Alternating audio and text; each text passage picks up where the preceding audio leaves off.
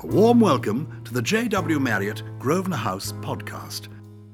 Hello, my name's Howard Hartley. I've been a happy employee of the hotel for the last 38 years, starting here in 1982.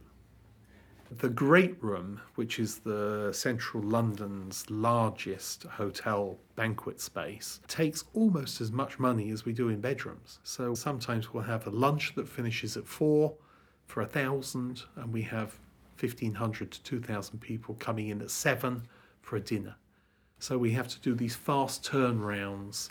And Claire Byrne, that uh, looks after our banquet operation, again, a long standing member of our staff, she is a taskmaster at this, and it really is military precision. My name is Claire Byrne. I'm Director of Event Management. So I am responsible for the overall department covering groups, um, which is bedroom accommodation at the hotel, and then all of the events that we do. So that could be 10 people for executive boardroom, or it could be 1900 for a Christmas party or a corporate dinner. The production is similar. Ideally, to use the same production company for the lunch as the dinner, so they can work together to ensure that this transition from one meal to the next is seamless. And you have people coming in three hours later for their very special, glamorous event, not knowing that three hours before you had been saying goodbye to a thousand people that had just had an award ceremony for lunch. My name is Paul Bates, so I'm the executive chef here at JW Marriott Grosvenor House. We serve afternoon tea in the park room. It used to be that we would start at three o'clock, but now we've got so popular we start at midday. It's absolutely wonderful. One could do it in an hour, but it's nice to allow a couple of hours. It's very relaxing. We have the beautiful view over the park. It's very, very English with a selection of sandwiches, followed by scones, which we obviously make in house, and all our pastries. And now, of course, starting to feature the gluten free and the vegan aspect as well. So we have gluten free and vegan afternoon tea. We're serving 80 to 100 afternoon teas and up to 200 at weekends. We've recently won the award, so highly recommended the award for afternoon tea. I have to tell you, the scones, it's correctly pronounced scone. there are people who say scone still. No, no, scone. I'm Giles Brandreth, and I'm excited to be here in the Park Room off Park Lane, where they serve the best tea to be had in London. And you can put the butter on, the jam on, the cream on in any order you like. We are an equal opportunities hotel. We welcome anybody, so long as you call it a scone. It's not a scone. We're very fortunate here, being an international hotel, we can accommodate most requests. Um, but one of the uh, not wackiest, probably one of the, one of the uh, surprising ones was a uh, Japanese guest that came in and wanted full afternoon tea at five thirty in the morning. I guess they'd probably come off a plane. They'd heard about the Cornish clotted cream, they heard about the scones, and uh, they just needed to get on it straight away. Um, so that was a bit extreme, I'd say, but uh, but but we did it. We catered for it, you know, and they left happy, which is what it's all about. In terms of events and banquets, we are recognised in London as being the number one, and we will host the Premier Awards. We are very fortunate that the members of the royal family, in many cases, are patrons, so we have the opportunity to welcome members of the royal family on a very regular basis that come in to support the charities. Each February, we host the BAFTA Awards. It's the film awards specifically. So, the actual award show is either at the Royal Opera House or the Royal Albert Hall. And then all of the guests, usually around 1900, come to Grosvenor House for dinner afterwards. Each of the films that has been shortlisted for Best Film is recognised in the table decoration that we do. And then we obviously gear the dinner around the audience expectations and any sponsors they may have. I'm Alison Simmons. I am the Senior Sales Manager for Entertainment and Sport. The sparkliest is probably Pride of Britain. So, obviously, the awards are for Joe Public that have done amazing things, but all the celebrities come to, to honour them. Over the years, we've had royalty, we've had, you know, Prince Charles, Camilla, William, all the um, MPs. You know, this year, Janet Jackson, they get the probably the best turnout celebrity wise.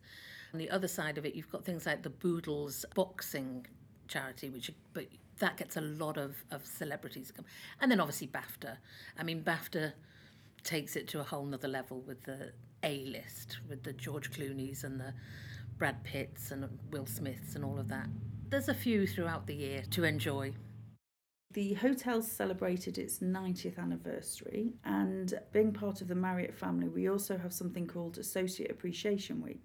So, part of making the 90th special for the associates, one of the ideas was to replicate the original ice rink that we had, that in 1930 Queen Elizabeth skated on. Initially, I was a little sceptical that we are going to be able to do it in the time because we had a big event the night before. But we have a great in-house production team and they were fabulous.